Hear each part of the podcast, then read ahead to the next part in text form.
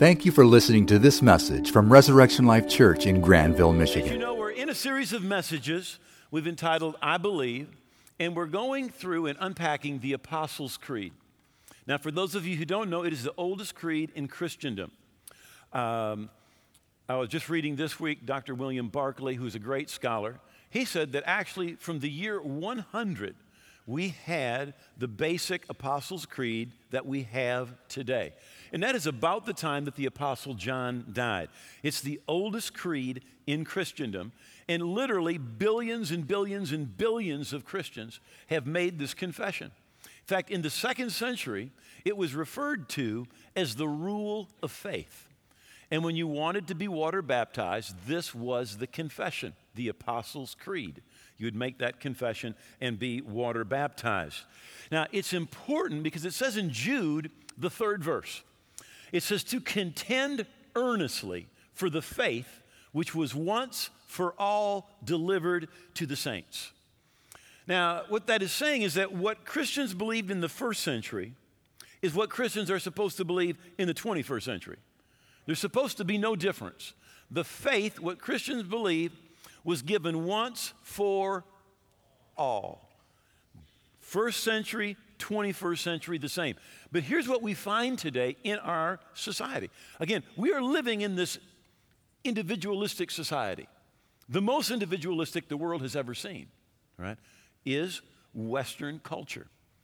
And we want to decide for ourselves, right? And so people come at, at spirituality like they go to a smorgasbord, right? And they go, I like the chicken fingers, I don't like broccoli. So I'll take the chicken fingers and leave the broccoli. All right? And so what people do with Christianity is say, well, I like this part and I like this part, but I don't like that. And so I'm going to take this, but I'm not going to take that. But what you end up with is not Christianity. You end up with something that you concocted. All right? And, and let me just say, you end up with religion. Now listen, religion is always man reaching to God, trying to get God's approval. Right? But what Christianity is, is Christianity is not man initiated. Christianity is God initiated. It's for God so loved the world that he gave. Right? It's not man trying to please God. It's God reaching down and saying, "Here's what you need and I'm supplying it." Right? And there's a huge huge difference. Romans 3:20 says it like this. In different translations say a little different. One translation says by the works of the law no one will be justified in his sight. Another translation says by being a good person. No one has ever been made right with God. Right? You don't get right with God by being a good person. You get right with God through what He did for you. Right? For God so loved that He gave. It's God initiated, and we respond to what God has done. But through the centuries and literally the millennium, right? Billions of Christians have made this confession, and uh, we are beginning each one of our sessions as we're going through here, confessing the Apostles' Creed together. So, if we can get the words up on the screen, here we go. Let's repeat it together. I believe in God the Father Almighty, maker of heaven and earth, and in Jesus Christ, his only Son, our Lord, who was conceived by the Holy Spirit, born of the Virgin Mary, suffered under Pontius Pilate was crucified, dead, and buried. He descended into hell. The third day, he arose again from the dead. He ascended into heaven and is seated on the right hand of God the Father Almighty. From there, he will come to judge the living and the dead. I believe in the Holy Spirit. I believe in the Holy Universal Church, the communion of saints, the forgiveness of sins, the resurrection of the body, and the life everlasting. All right. Well, we are talking about conceived by the Holy Spirit, born of the Virgin Mary. We've been looking at that phrase. Now, Christianity has its foundation in two supernatural events. The first being the incarnation, God becoming flesh, Jesus being born of the Virgin Mary. The second being the resurrection from the dead, right? Without both of them, Christianity simply ceases to exist. Right? It, it becomes no more than a philosophy, no more than a moral code. Right? And you'll, you'll have people say, yeah, well, Jesus, he was a good teacher. Well, that's really kind of funny, right? Because they don't like what he taught, number one, All right? And secondly, he either is who he said he is, the Son of God who came to redeem us, or he's a liar or he's crazy. And neither of those are very good. All right? But what we believe is that the Bible is the inspired Word of God. It is God speaking to us, and that it is true. That all Scripture is given by inspiration of God. It's God breathed, and it's profitable for doctrine, reproof, correction, and instruction in righteousness. Right? And it gives us the authority for our lives, how we live, what we believe, the moral decisions that we make. Now, we're talking about Jesus being conceived by the Holy Spirit, born of the Virgin Mary. In Luke chapter 1 and verse 26, it reads this way Now, in the sixth month, the angel Gabriel was sent by God to a city of Galilee named Nazareth, to a virgin betrothed to a man whose name was Joseph of the house of David. The virgin's name was Mary. And having come in, the angel said to her, Rejoice, highly favored one, for the Lord is with you. Blessed are you among women. When she saw him, she was troubled at his saying and considered what manner of greeting this was. Then the angel said to her, Don't be afraid, Mary, for you have found favor with God. And behold, you will conceive in your womb and bring forth a son, and shall call his name Jesus. He will be great. He will be called the Son of the Highest. The Lord God will give him the throne of his father David. He will reign over the house of Jacob forever, and of his kingdom there will be no end. Then Mary said to the angel, How can this be, since I don't know a man? And the angel answered and said to her, The Holy Spirit will come upon you, the power of the highest will overshadow you. Therefore, also the Holy One that is to be born will be called the Son of God. And Matthew wrote this Now, the birth of Jesus Christ was as follows. After his mother Mary was betrothed to Joseph, before they came together, she was found with child by the Holy Spirit. And again, we mentioned that the virgin birth is one of the foundations of Christianity. God putting on a suit of humanity and coming down. Now, the reason for that is found all the way back in the very beginning in the book of Genesis. Adam and Eve are in this beautiful garden. Satan comes and tempts them. Now, when God created Adam and Eve, he created them and put in them everything he wanted for all of humanity. But when they bowed their knee and sinned, bowed their knee to Satan, something happened on the inside of them. The part of them that connected with God, we can say it went dormant, you can say that it died, but that part of them just ceased to function. Right? And literally, something came on the inside. In Romans 5, it says, Therefore, just as through one man sin entered the world, and death through sin, thus death spread to all men. When, when Adam and Eve sinned, death, sickness, disease, war, famine, pestilence, prejudice, you name the sin, it came into the world. It came into their, their being, so to speak. In fact, it says in Romans chapter 7, verse 23, that the law of sin abides in my members. In Romans 7, Paul is saying, you know, I want to do right, but the right that I want to do, I don't do, and the wrong that I don't want to do, I do. Anybody ever experience that? And he says, What's happening is there is something inside me, in my members, in my physical body. He says, There is the law of sin. There is this tendency to keep on doing wrong, to keep doing wrong, to keep doing wrong. Where did it come in? It came from Adam. When Adam fell, it came into his life, and he passed it on from generation to generation to generation to generation to generation. Right? And so, what we needed, we needed another Adam. We need another one that God put everything in and it was never contaminated. In fact, your whole Bible, listen, is written about two people and their families. And both of them have the same name. That, that your whole Bible is about two people and their family, how people are connected to them, and both of them have the same name. You find it right here in 1 Corinthians chapter 15. So it is written, the first man, Adam, became a living being or a living soul. The first man, Adam, lived in the garden, married to a girl named Eve. But then it says the last Adam. There was a second Adam. You know him as Jesus. But the Bible calls him the last Adam, that he was a life giving spirit. It says the first Adam was of the earth made of dust, the second man was the Lord from heaven. Jesus is the last Adam. The first Adam represented us in everything that he did and got us into trouble. I like to say it this way, way the first Adam got us into trouble by eating the fruit from a tree. But the last Adam got us out of trouble hanging on a tree, paying for your sins and my sins. And that is good news. But really, the whole Bible is written about our connection to either the first Adam or the last Adam. And the last Adam had to come, and he had to not have the law of sin that every person had. He had to be disconnected from the first Adam, who passed what he had done down to all men. Matthew chapter 1, verse 22.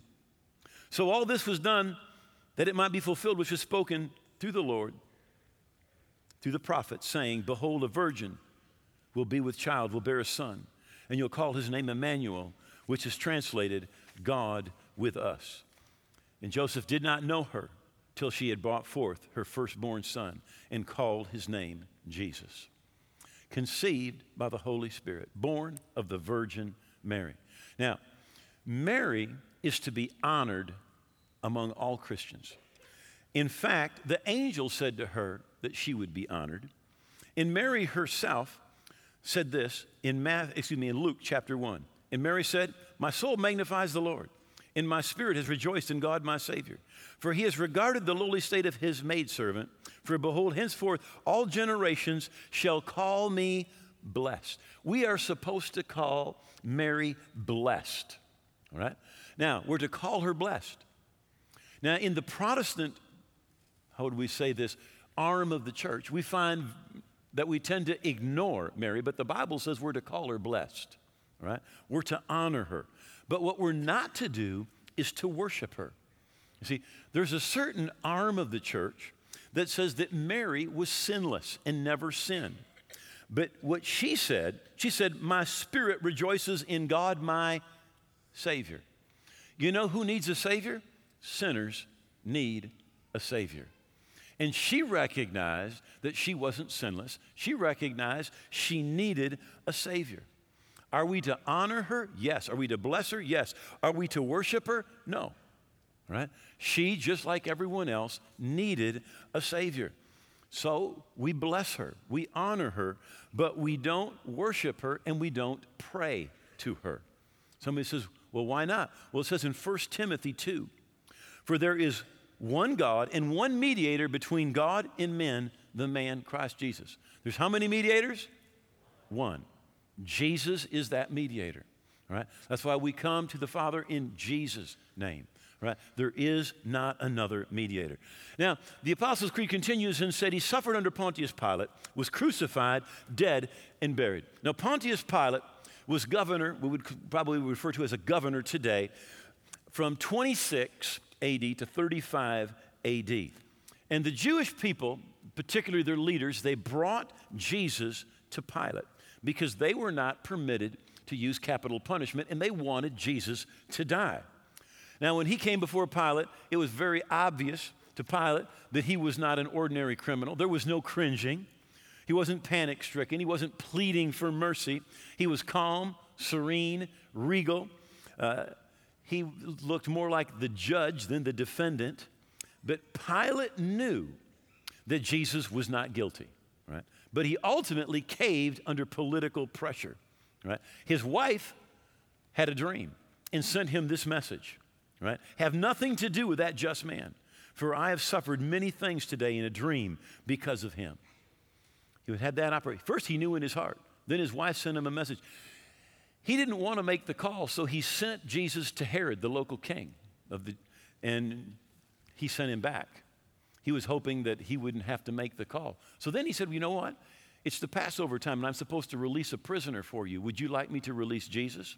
And they said, No, we want Barabbas, who was a criminal who had committed murder in an insurrection. Right? Now, he may have wanted to do justice, and he may have set out to follow principle over prejudice. And he could even say, Well, I just wanted to do what was right for the citizens of Jerusalem, right? But Pilate, because he was afraid to do right, he did wrong. He was afraid if he would let Jesus go, it would be political suicide.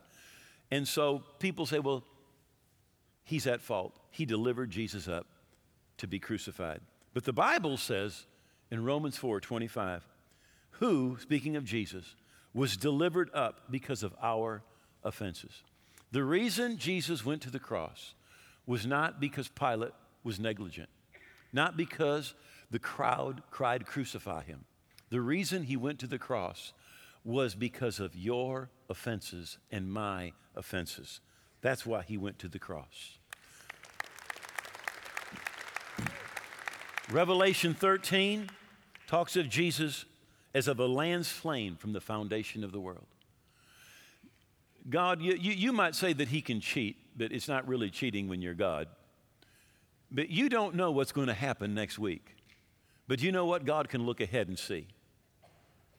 And before God even created the earth, he looked ahead and he saw that he was going to have to send Jesus to redeem us.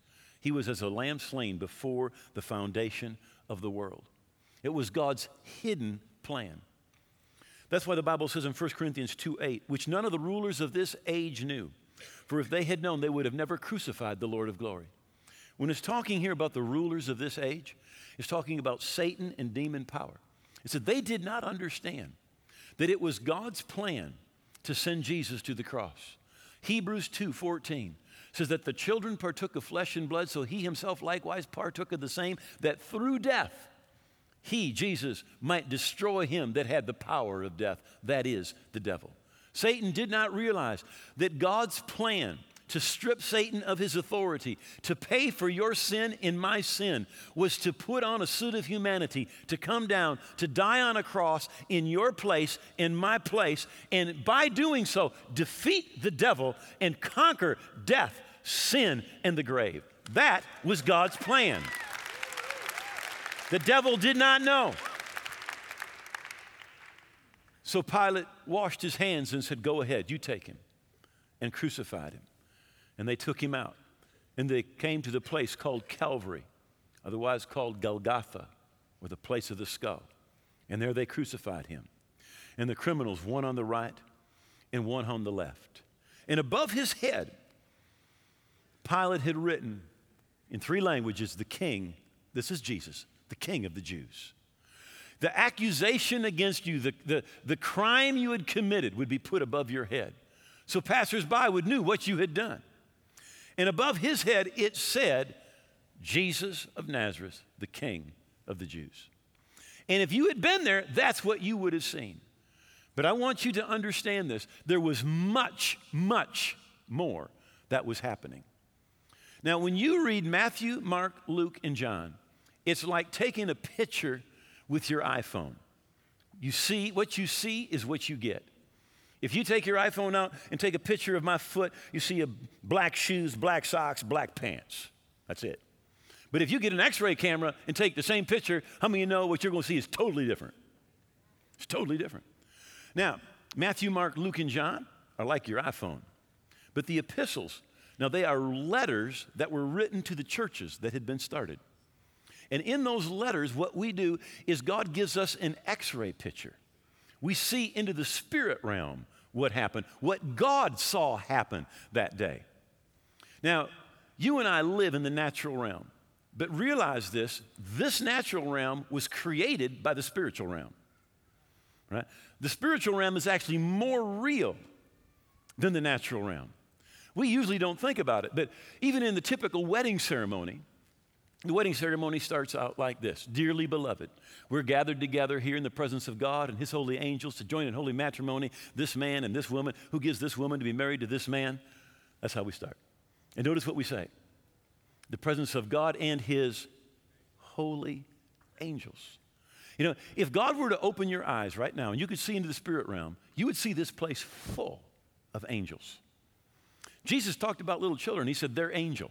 They're angel. Children have angels. And by the way, you don't lose your angel when you turn 12 or 18 or 35.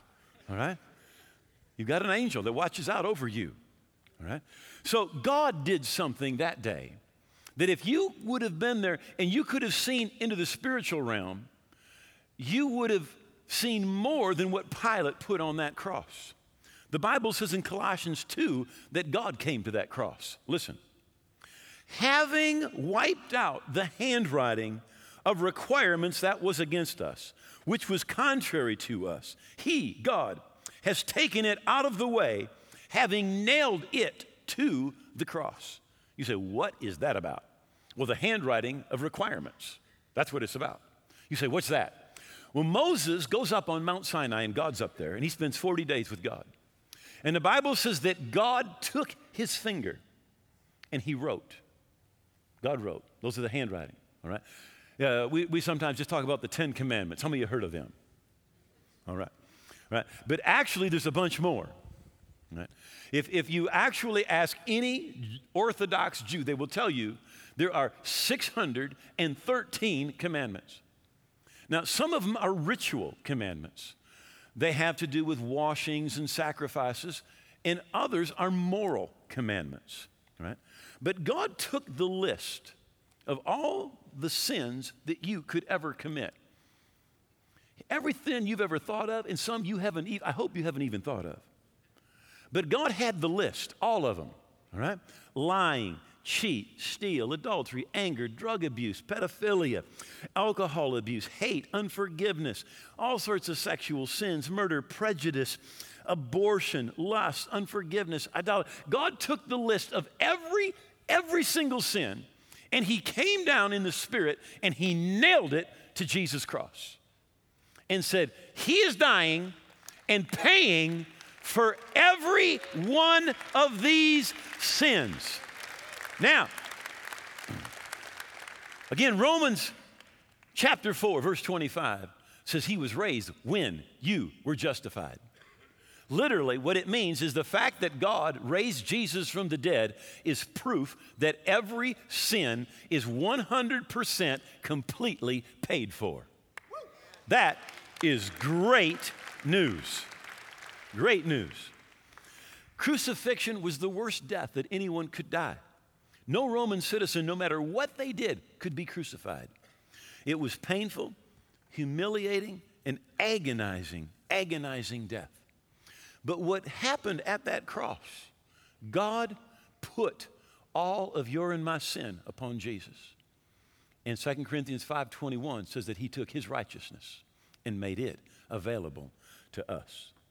Now, particularly the first century and into the second century, most of the preaching that was done was done to Jewish people. Right? And the, the early Christians, they're, one of their, their main arguments about Jesus being the Messiah was they would go back into the Old Testament and show pictures of Jesus. And the favorite one, by the way, was with Abraham and Isaac in Genesis chapter 22. Now, for years, Abraham and Sarah have been married over 50 years, no children, no children. And Abraham is serving God. He's continually worshiping, he's building altars to the Lord. But finally, when he's 100 years old, he has a child, Isaac. And he goes crazy over this kid. Right? This kid is spoiled rotten. All right? Now, I remember somebody, somebody said to our daughter, Stephanie, you know, we had three boys and then a girl, and said, You're spoiled. And she says, No, I'm not, because I'm thankful. I thought, That's good. I like that. But he kind of like spoiled this kid. And one day, God came to Abraham and said to him, I want you to take your son, your only son, Isaac, and I want you to go to Mount Moriah. And on that mountain, I want you to sacrifice your son to me. He gets up the next morning, takes a three day journey, goes to Mount Moriah, and climbs up on that mountain, the place that God had told him. He built an altar there, placed the wood in order. He bound Isaac, his son, and laid him on the altar upon the wood. And Abraham stretched out his hand. He took the knife to slay his son. But the angel of the Lord called out to him from heaven and said, Abraham, Abraham. And he said, Here I am. And he said, Don't lay a hand on the lad or do anything to him. For I know now that you fear God, since you have not withheld your son, your only son, from me. Then Abraham lifted up his eyes and looked, and there behind him was a ram caught in the thicket by its horn. So Abraham went and took the ram and offered it as a burnt offering instead of his son. And Abraham called, on the, called the name of the place, the Lord will provide, Jehovah Jireh, as it is said to this day, in the mount of the Lord, it, the sacrifice, will be provided. And then the angel of the Lord called to Abraham a second time from heaven and said, By myself I've sworn, says the Lord, because you've done this thing, haven't withheld your son, your only son. And blessing I'll bless you, and multiplying I'll multiply your descendants as the stars of the heavens, the sand of the seashore, and your descendants shall possess the gates of their enemies. Now, we know where Abraham went. It went to Mount Moriah. And you can go to the spot today. We were just there a couple months ago. We've got a picture right here. If you were to go today, that, right underneath that gold dome, now that's sitting on the Temple Mount, by the way. It's called the Dome of the Rock. Right underneath that dome is the place where Abraham was going to kill his son. Christians believe that. Jewish people believe that. Um, followers of Islam believe that. Everybody believes it. It's that, that is the spot right there. All right? Now, that is sitting on the Temple Mount, which is about 35, maybe a little more, maybe up to 40 acres, is the Temple Mount. It's right in that same spot where years later, a thousand years later, by the way, David comes and makes a sacrifice. And he, he makes a sacrifice to stop a plague that is about to hit the city of Jerusalem. And then it's in that same spot where a few years later, David's son Solomon builds the temple. It's the same spot, right? You can see it. Now, right now, if you, you would be standing on the Mount of Olives and you'd be looking back. Now we're back on the Temple Mount and we're looking to the east, and what you see there, the trees, those are the Mount, that's the Mount of Olives. Now, at the foot of the Mount of Olives, Uh, I'm thinking it's a quarter mile away, maybe it's a little bit more. This is the road you'd walk down, and you'd come to the foot of the Mount of Olives, and when you get there, you'll see a place that's called Calvary or Golgotha or the place of the skull right?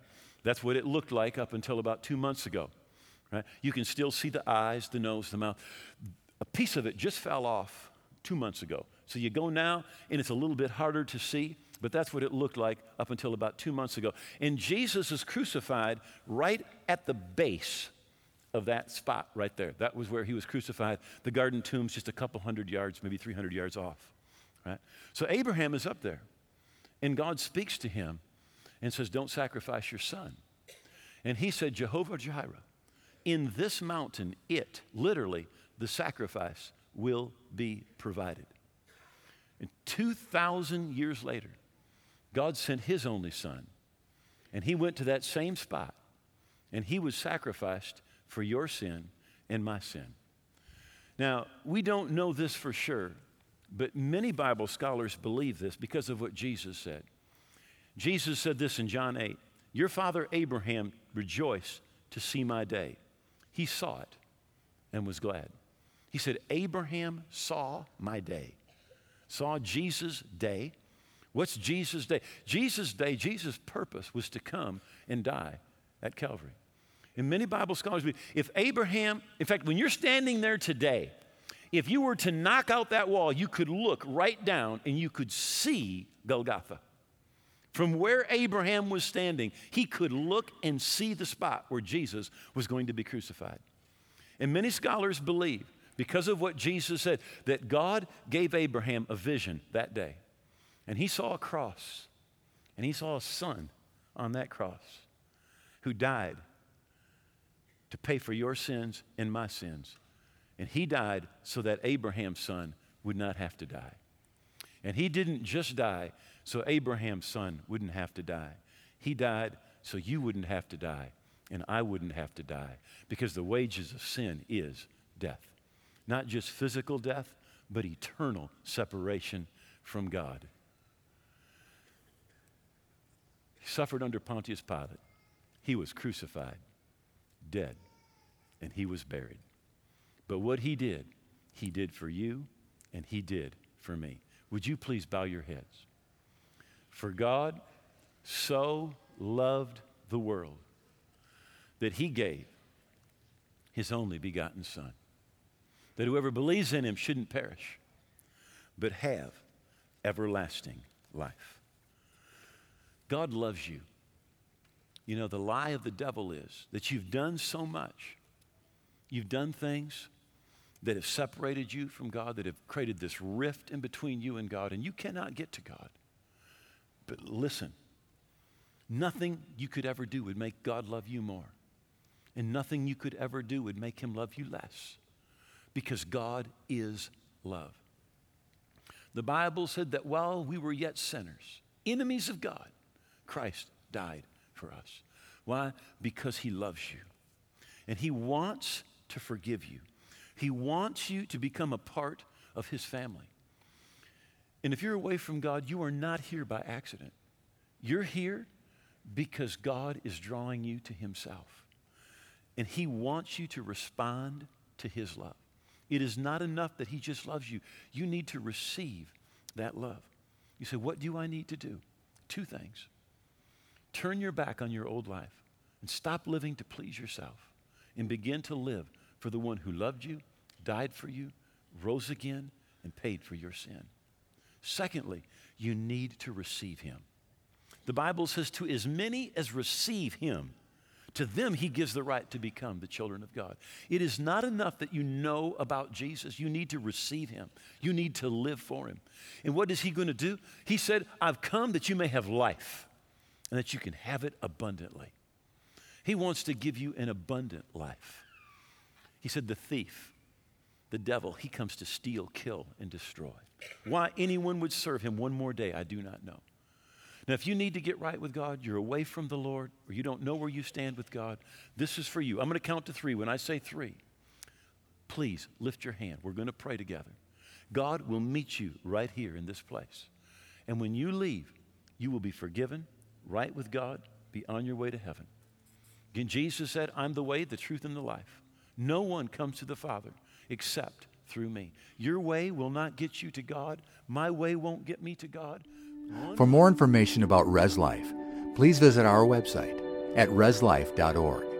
If you have questions about Res Life or would like directions to visit us, please feel free to call 616 534 4923.